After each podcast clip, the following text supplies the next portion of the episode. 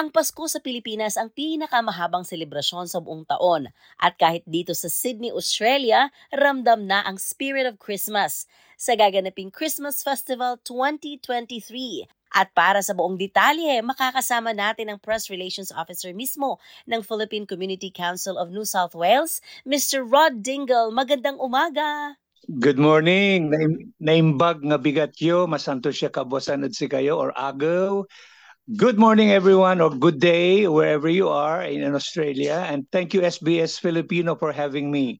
Mr. Dingle, for how many decades po na andito sa Australia ang mga Pilipino? Paano po nag-evolve ang uh, pagdiriwang ng Pasko dito sa Sydney? I remember my first event in Sydney, no, 1982. So kokonti pa lang ang mga activities sa community noon. So I, I noticed na halimbawa mayroong event sa Liverpool, andong kami lahat merong merong eh, community events sa Blacktown nandun kami lahat ng mga Filipinos.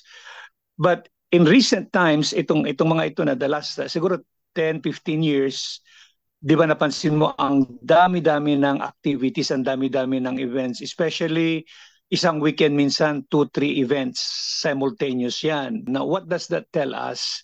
Na although mga Australians na tayo nasa Australia na tayo we still really connect back with Philippines being being our mother country, our ancestral home. Now, we have this event Iha, as you know, yung Pasco Festival, uh, Philippine Christmas Pasco Festival. We started this in 2014. Now, there are other Pasco festivals previous to this, pero yung Pasco Festival na sa Tambalong, if that's to be specific, 2014 yan uh, na-conceive. Tapos it became fruition mga 2016. Yung ibang Pasko noon kasi merong Pasko sa Paramata. I remember those. Oo. Pero mga one-off, dalawang beses ganyan. But you have to understand, Iha, that there are other Christmas festivals in other locations na mga puro Filipino ang theme. Pero yung pinaka pinaka uh, brainchild nag nag nag-isip about Pasko Festival, ang talking tambalong, no? Sabi niya, no, we have to have something uh, pang mainstream doon talaga sa syudad, doon talaga sa sentro ng hindi lang for Filipinos, sentro ng mga ethnic. So which better location than CBD? And of course, when you talk of CBD, meron diyang Hyde Park, but ultimately na, na sinelect namin yung Tambalong. Because mm-hmm. ang Tambalong Iha, which is Darling Harbor, ano yan eh, uh, meron diyang napakalaking park and it's a thoroughfare. So mga tao diyan, they talagang, you know, regardless of your ethnic ethnic background, talagang ano lakaran niya ng mga tao. People walk past there. So captive audience ka na.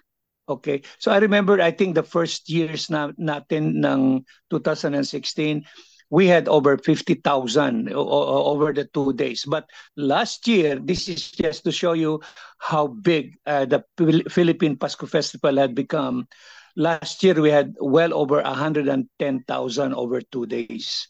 Uh, wow. Based on, yeah, yeah, based on yung uh, bilang uh, clickers because we had clickers kasi we, we we really wanted to get statistics naman. So so basically that that in a nutshell uh, how it evolved. By the way po, bakit po nag-change yung venue natin mula sa Tumbalong Park sa Darling Harbor ngayon ay iba naman sa Blacktown? Nakabook na tayo ng 2023 sa Tambalong. However, mga middle of this year, may urgent uh, meeting request ang Tambalong authorities and sabi nila, look, hindi pa namin matapos-tapos yung major renovation, major upgrade sa Tambalong. Lahat ng activities nila dyan, kinancel nila. Hindi lang tayo mga Filipino group thought about it. Nag-isip kami agad ng ibang ng, ng mga bagong uh, venues. Thank God uh, Blacktown Council uh, came into the rescue na oh available yung showground. And you know what what better uh, option uh, eh dito nga napakaraming Pilipino although we're not really focusing much on the Filipinos kasi alam namin ang Filipinos pupunta at pupunta yan ang pinofocus natin talaga iha other ethnic groups to come mm-hmm. and celebrate and experience the Pasko spirit Philippine style so that's basically how it evolved na na dito na lang sa Blacktown and uh, Ano ang may expect ng mga kababayan for this uh, festival? I understand may mga pagbabago para sa buong pamilya to enjoy. So apart from the food stalls, apart from yung mga exhibits, you know, uh, there are other uh, organizations, businesses coming even from overseas. Pupunta rito para mag-exhibit sila, may mga stalls sila we will also have a lot of competitions this year. Wow. I think we have about nine or ten different competitions. Yes, mga tula, may, may TikTok pa nga eh, may folk dancing, may choir. Siyempre, hindi mawawala yung choral competition. Alam mo na, Pasko eh. So, alam mo naman mga Pilipino. But it's, look, the competitions and obviously the program the the event itself is open to everybody regardless of which ethnic background you come from you know? Mm-hmm. and the competition is open to everybody not just Filipinos so and then we will also have for the first time iha train rides. Alam mo meron merong mini train na makakasakay ka and then it it has a a, a little uh, may, meron siyang ano meron siyang rota so this is an added feature kasi nga you know uh, we wanted to we wanted to not just encourage uh, the older ones but definitely the younger ones because you know they're the future. Remember mo pala ito it's a free entry event. Usually the state government uh, they give us a grant and uh, we're very we're very um, happy for the generosity kasi laking tulong noon. Mostly third generation na ang nandito sa Australia. Gaano po ba kahalaga na ipagpatuloy ang mga tradisyong ito, Mr. Dingle? You know, I've been here in Australia 43 years, but I always still refer to uh, I'm going home to Manila, home, home. I'm going home to the Philippines. But in reality, my home is really Australia na. But we will always consider Philippines our mother country home. And especially to mga students, mga baguhan, of course, you know, no matter maybe how they enjoy and like life in Australia, yung mga yan, naho-homesick yung mga yan. I mean, I still feel homesick because I miss a lot of activities in the Philippines. Eh, lalo na yung mga yan, mga baguhan. So, this is one way of reminding them that we really still stick and hold on to the traditions, the values, etc., etc., na nakakaugalian natin. And one of them is celebrating Christmas, celebrating fiestas, you know, yung Philippine independence. Maliban po sa pagpromote ang ating kultura at tradisyon sa mga ibang lahi, we are also reaching out sa mga kabataan na nandito na at mga bagong salta sa pagtitipong ito. Bakit po? Adding to this pala, alam mo, we have about 50 or so volunteers. I would say 90, 95% of them are students. And ano sila, willing sila to get involved. Kasi, you know, they have ideas too. They have really good, exciting, you know, modern, new ideas. And we, we, we needed that.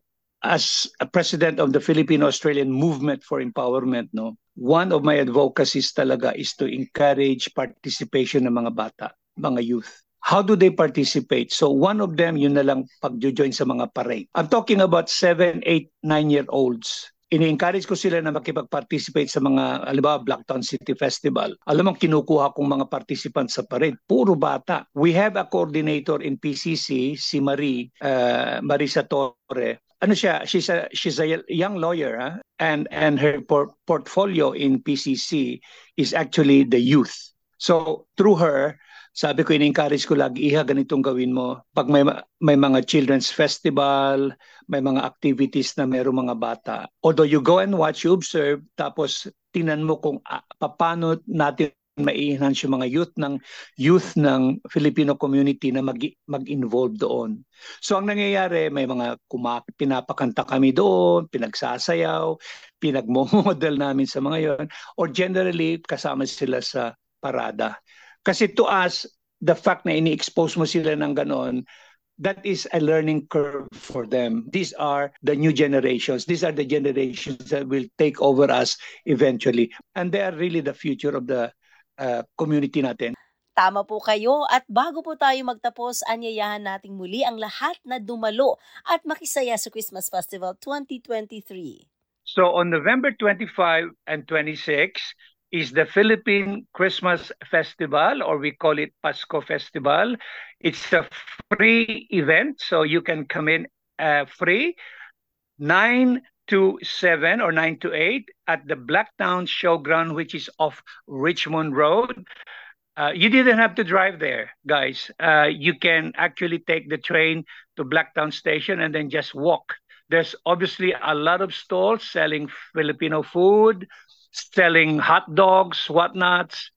There will be stalls that will have exhibits.